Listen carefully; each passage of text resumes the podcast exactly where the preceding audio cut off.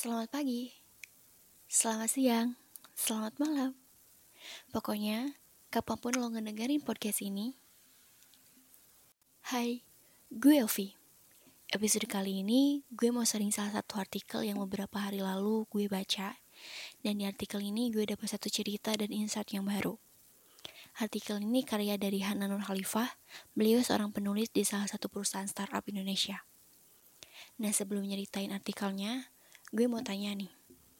Pernah gak sih lo memutuskan suatu hal, tapi keputusan itu malah berakhir buruk? Terus lo berpikir kayak, coba aja kalau gue kembali memutuskan hal yang lain. Pasti gak bakal berakhir kayak gini. Mungkin lo berpikir, kalau ada beberapa keputusan di masa lalu yang bisa lo ubah, nasib hidup lo gak akan sengenes ini. Terus akhirnya bikin lo jadi menyesal.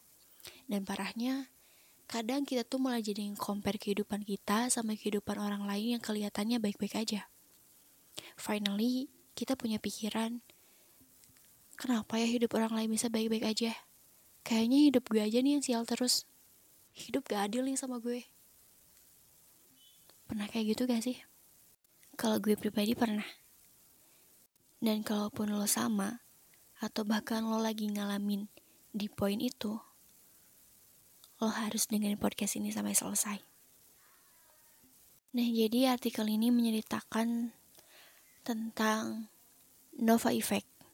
Jadi suatu hari ada seorang pemuda namanya Erik. Dia lagi jalan-jalan sama anjingnya yang bernama Nova.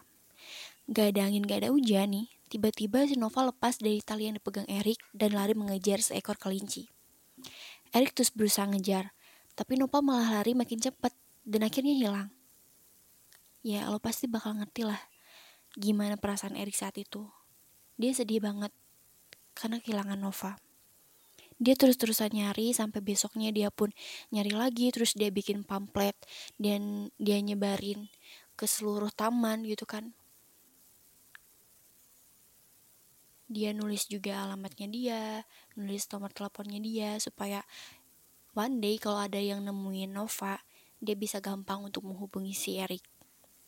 Tapi tiga hari berlalu, empat hari berlalu, gak ada sama sekali yang nelpon ke dia yang mengabari kalau dia ketemu sama Nova. Dan si Erik pun mulai mikir, kalau aja kelinci itu gak muncul, atau tangan dia bisa lebih kuat pas megang talinya, mungkin Nova gak akan hilang. Dan itu makin nambah kesedihannya. Tapi, seminggu kemudian, ada seorang cewek cantik yang nemuin Nova.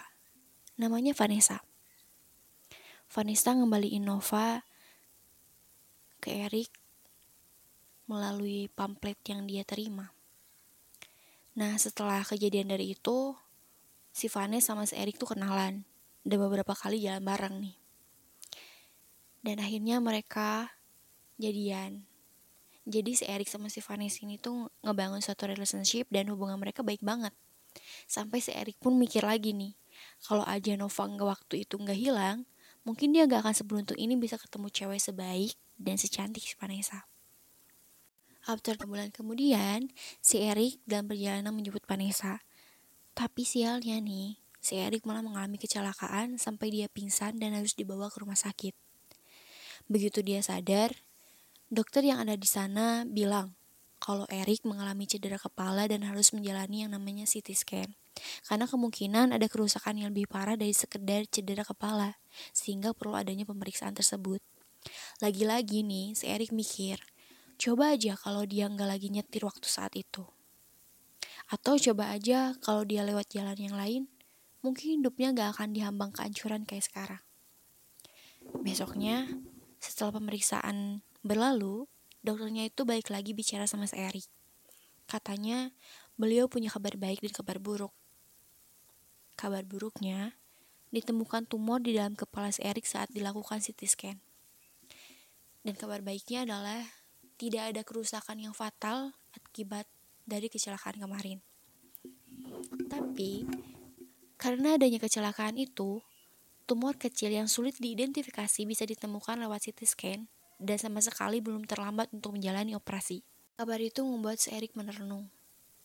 Dan dia bilang lagi sama dirinya sendiri, coba aja kalau waktu itu gue gak mengemudi dan gak ngalamin kecelakaan, mungkin gue gak akan tahu kalau gue punya tumor di dalam kepala. Kenapa sih yang bisa kita pelajari dari fenomena de novo effect ini? Setelah mengalami kejadian yang gak diinginkan, kita biasanya memikirkan skenario seandainya kalau atau coba aja kalau. Tapi ya apa artinya? Pada akhirnya, kita tetap gak bisa menggunakan itu buat mengubah masa lalu. Ditambah lagi, kita nggak bisa tahu nih, kejadian-kejadian yang kita alami itu seburuk anggapan kita, atau ternyata akan mendatangkan sisi baik di masa mendatang. Interpretasikan kejadian terlalu cepat, itu yang dinamakan fenomena Nova Effect. Seringkali, sesuatu yang kita anggap nasib buruk, sebenarnya adalah nasib baik kita gak pernah tahu semesta akan membawa kita ke mana. Sama yang kayak yang dialami Erik dalam cerita tadi. Kalau Nova gak pernah hilang, apa mungkin Erik bisa nemuin pacar sebaik Vanessa? Kalau Erik gak pernah ngalamin kecelakaan, pakai kehidupan Erik bakal baik-baik aja ke depannya.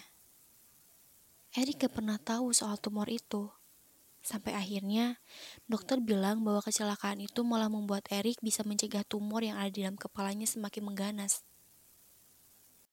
Ceritanya kedengaran kompleks banget gak sih? Ya emang gitulah hidup. Sejatinya, di dunia ini gak ada yang hidupnya beruntung terus atau bahkan sial terus. Orang-orang besar kayak Jack Ma dan Steve Jobs sekalipun pernah punya pengalaman gak beruntung manusia cuma punya sedikit banget kuasa atas kejadian di dunia kita. Dan ya, gue juga mengerti. Sulit untuk melihat sisi baik dari kejadian buruk yang tengah menimpa kita. Kita mudah tenggelam dalam penyesalan atas keputusan yang sudah kita buat. Tapi gue pingin lo ingat, kalau suatu kali nanti lo merasa berada di posisi Erik, menyesalkan kejadian buruk hari ini, jangan sampai terhanyut sama perasaan itu. Bisa jadi lo lagi ngalamin apa efek. Lo harus ingat, semua hal yang terjadi saat ini, baik maupun buruk, pasti akan membuat lo berkembang dan lebih tahu banyak hal. Jadi, kalau lo merasa hidup lagi unlucky banget nih, seenggaknya apa yang gue ceritain tadi bisa membuat lo teringat bahwa setiap kejadian bisa punya dua makna. Dan pada dasarnya, banyak kejadian dalam hidup yang serba belum tentu. Belum tentu kesialan lo saat ini benar-benar unlucky. Bisa jadi kejadian yang sekarang lo sebut sial itu justru merupakan awal dari kesuksesan besar lo di masa depan nanti. Kayak Erik tadi.